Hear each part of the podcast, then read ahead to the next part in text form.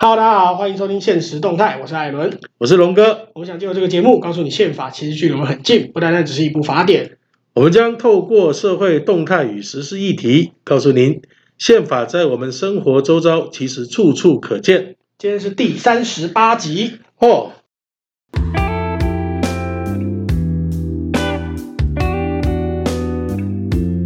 哎，艾伦啊，哎，这个日本最近啊又追加了这个赠送台湾一百一十三万剂的 A Z B 疫苗，哎，那个好然后国国民党的人很觉得觉得很可怕，但抢着去打的那个疫苗，啊，对，就是 A Z，就对是这个英国女皇打的。对，英这国个女疫王打苗的疫，然苗，后结果被国民党损得一文不值。然后他们抢着打，对，对，啊，这个我们非常感谢哈、这个嗯日本政府呢，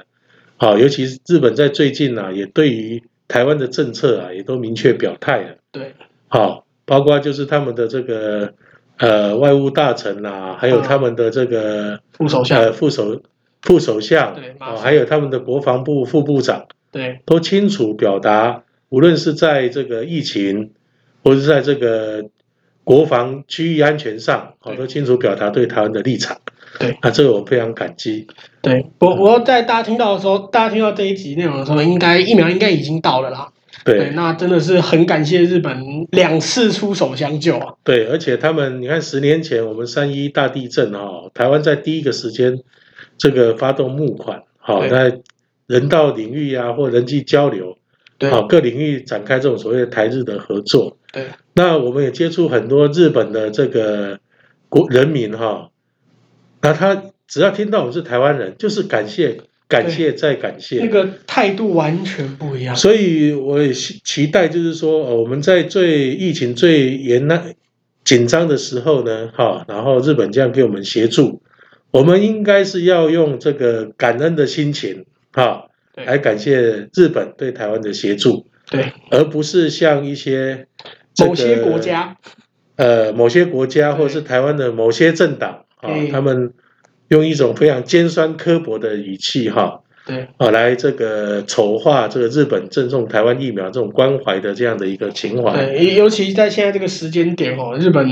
日本在在前几天发生蛮严重的土石流啦。对在静冈县的热海，哎，不晓得大家知不知道热海这个地方在哪里？热海这个地方在伊豆半岛，离哦东京大概坐车一个半小时，热海是一个观光是胜地。呃，只要有泡温泉的人都知道这对，它是温泉胜地、观光胜地，就是连东京人都很爱去的一个观光胜对，地。所然后以发生这种事情，呃，他这一次我们接到的讯息是，大概他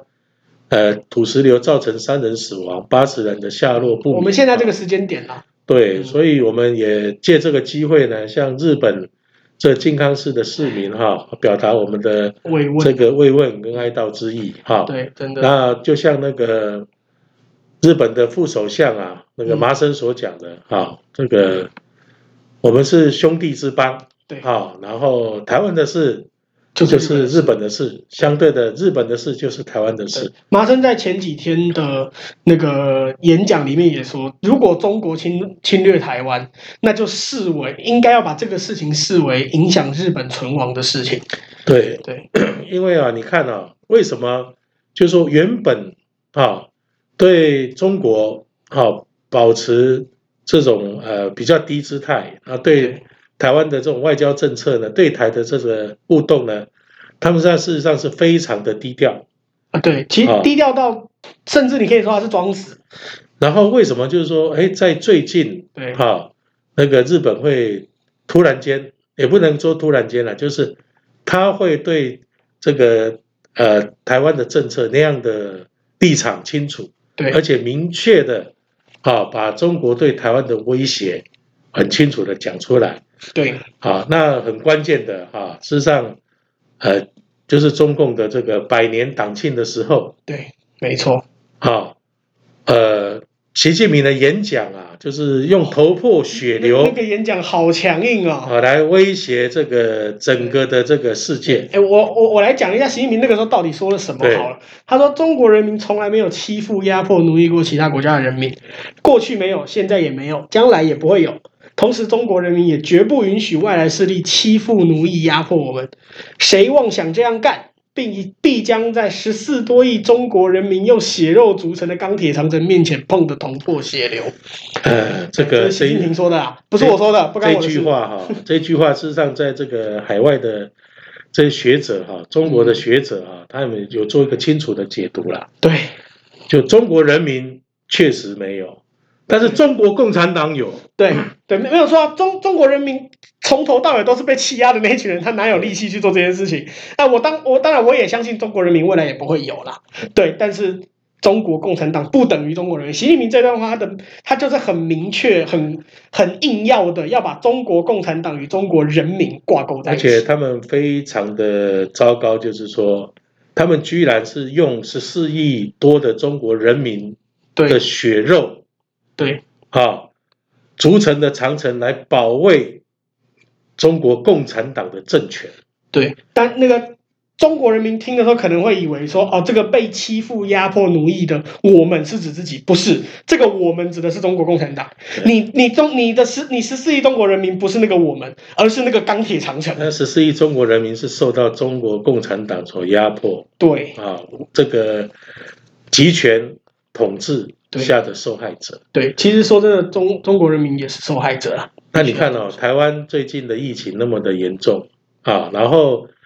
你在台湾取得这个疫苗的过程中，百般的阻挠也就算了，结果在中国共产党建党百年的演讲上，啊，习近平还用这种强硬的这种演讲啊来恐吓台湾人民。对，他说什么解决台湾问题要实现完全统一是历史任务什么的吗？对不不过其实说真的，我觉得习近平这段话倒没有很出我个人的意料啊，嗯因为他他不能不讲嘛。就是作为一个共产党的党主席，他不能不讲这句话。就是如如果考虑到他这个立场的话，他讲这句话感觉就很软，感觉反而很软，反而他前面讲钢铁长城超级的硬，我的感觉我啦。是觉得就是说，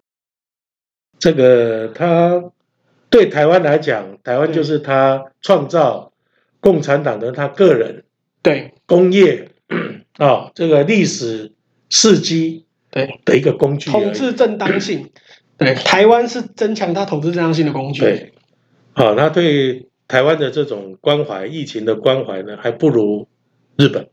对，还还还不如好还不如中国人很爱说的小日本。对对啊，所以说我是觉得就是说，呃，从这一点我们就可以看到说，台湾跟中国基本上不仅仅是两个不同的国家对啊，而且是呃两个可以说在整个的一个呃政治思维或是生活态度上，好像是两个不同世代、对，不同的世界。不同的世界。对对，反反而。反呃，我们跟中国明明讲同样的语言，用相似的文字，但是我们感觉反而像是不同世界的人。我们跟我们跟讲不同的语言，用用更不相似的文字的日本，反而反而反而更能够互相体会彼此的心情而。且我觉得就是说，呃，中国习近平跟中国共产党啊，就习近平领导之下的中国共产党，似乎有点把呃倒退到啊这个一百年前对啊的这种国际关系啊。对那事实上，你现在整个一个这个国际的情势啊，你看天后的变化啦，粮食的问题啦，哈、对还有最最明显就是这次的这个 COVID-19 的疫情。对好，那你看啊，虽然病毒是从中国出来的，但是它造成了全世界的危害。对然后在这个过程中呢，啊，独独中国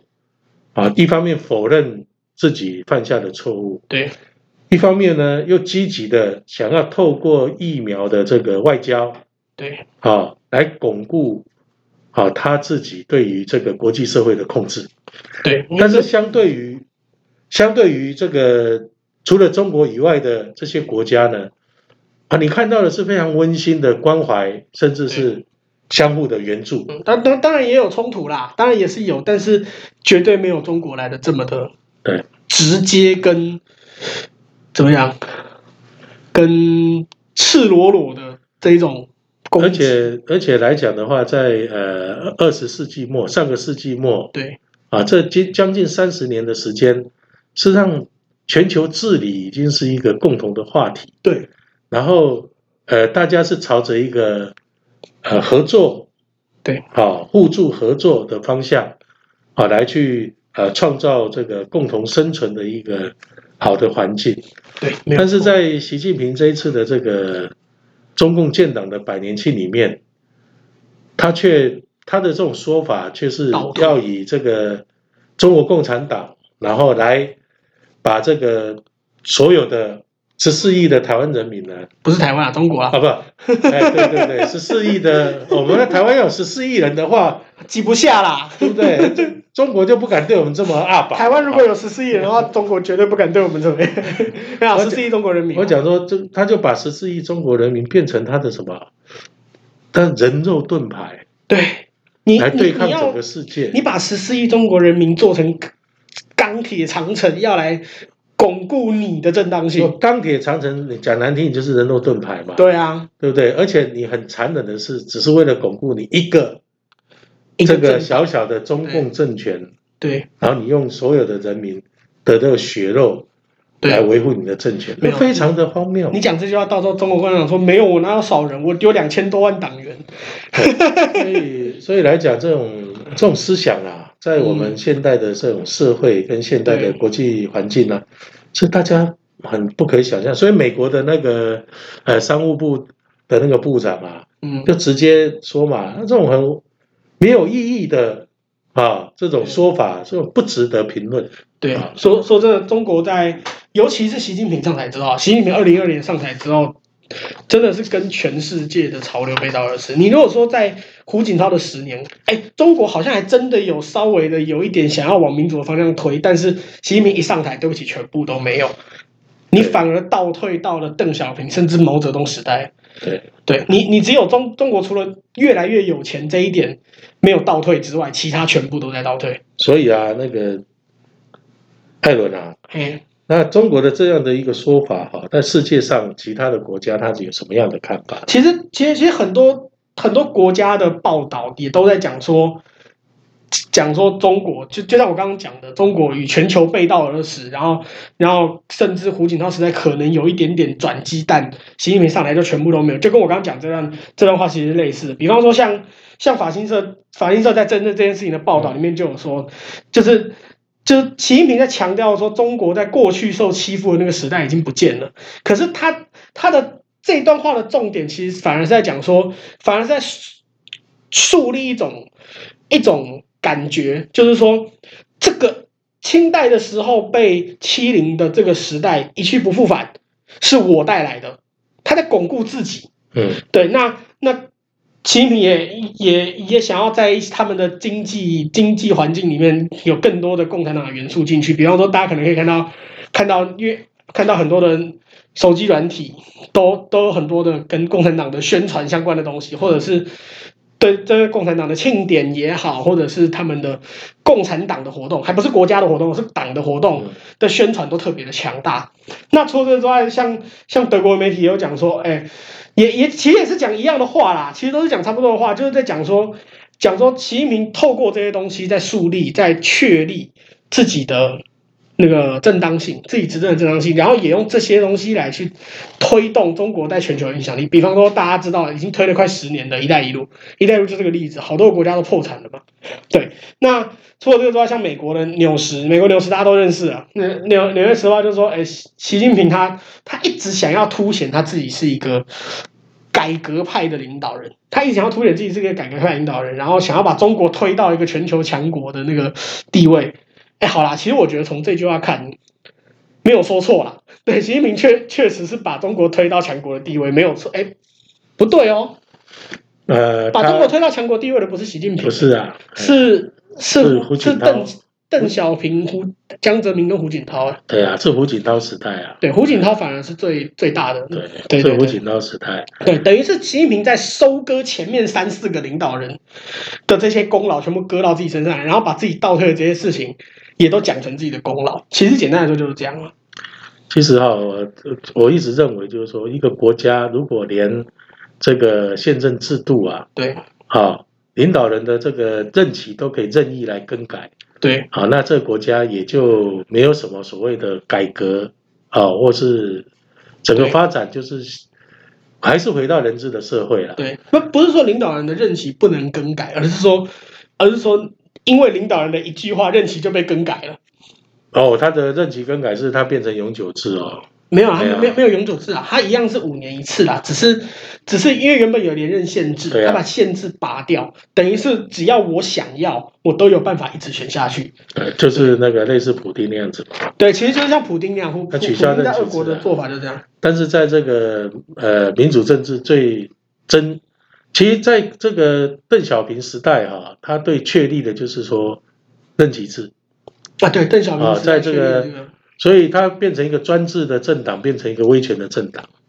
啊，啊对，就大大家都讲说，在改革开放之后，中国从集权国家变成威权国家，相对呃，这相因为对他的对他有任期，他的领导阶层会有任期制嘛。对，啊就到了是就开明退休专嘛制走向开但是明，到了习近平之后，他把他整个倒破回坏去了啊，就走回到毛泽东时代。毛泽东时代。对好，所以这是比较可惜的。对，那我记得我我之前在节目说过，我那时候在上海嗯，对的，时候做那个他们的轻轨的时候，嗯，然后那时候刚好是胡锦涛时代，他们在谈所谓的私有财产权要入宪，啊哦，对这个大家都不清楚哦。对，中中国国共产党的宪，法哈、私有财产权是没有受到宪法的保中国障不能去的对，中在中国买房子或者买地，你不是买，你是你是跟你嗯是只有你是那个70使用年的权租约，对使用权。对所以在它虽然有现在有很多的契约法、啊、民法的规定，对，但是它是宪法对于这个私有财产没有保它障，是没有保障的。，对他们是用，所以是用当其他们那时法律候在讲说这个要修宪，把私有财产权入宪的时候，在上海文汇报，来对在上海的那地铁上，啊，那个站务员在看着文汇报，看着这消息的时候，他只讲一句话：“他妈的，共产党又在骗人了。 不过，不不不过，其实龙哥你在上海的，我觉得，我觉得那个观察的那个那个准度会比较低，因为上海本来就是相对相对自由的地方”不，我要讲的意思就是说，呃，连中国大陆人民都不相信共产党啊。对的，对对对对对，啊。确实，那为什么这个台湾有很多人还要帮共产党对台湾人做统战？对这就更奇怪了。对所以我们一直呼吁，就是说，好一个扭曲的宪法，啊，啊，造成这种国家的歧义，它就会造成很很大的问题。对，这也是我们一直在我们在这个节目讲过很多次的，对，而且在这一次的疫情非常的清楚。对好，所以我们必须要透过我们看这个美国啊，呃，美国的国庆刚过嘛，我们等一下会提到嘛。好，下一集我们会提到美国的这个国庆的事情嘛。对。但是我们这边要讲的就是说，像美国啊，他们透过这个宪制宪独立运动制宪的过程，然后每一次的这个呃宪法的争议，对，好，然后大家去关注宪法的变革，对几乎是全民参与，那本身就是一个国家认同形塑的过程对，不不不过我们这样子把美国捧太高了，其实美国一般民众根本就不 care。啊！我是说它的知识对，界啊， 但社但会面也是但是但啊，是我我觉得，即使美国的民民众都不不在意这件事情，但是美国的民众是只要我想参与，我都有权参与。啊，那他这们是一个来重讲，要他们要移民的时候，只有一个条件啊，对啊，除了就是基本的那条，你那移民官啊，你去宣誓的时候，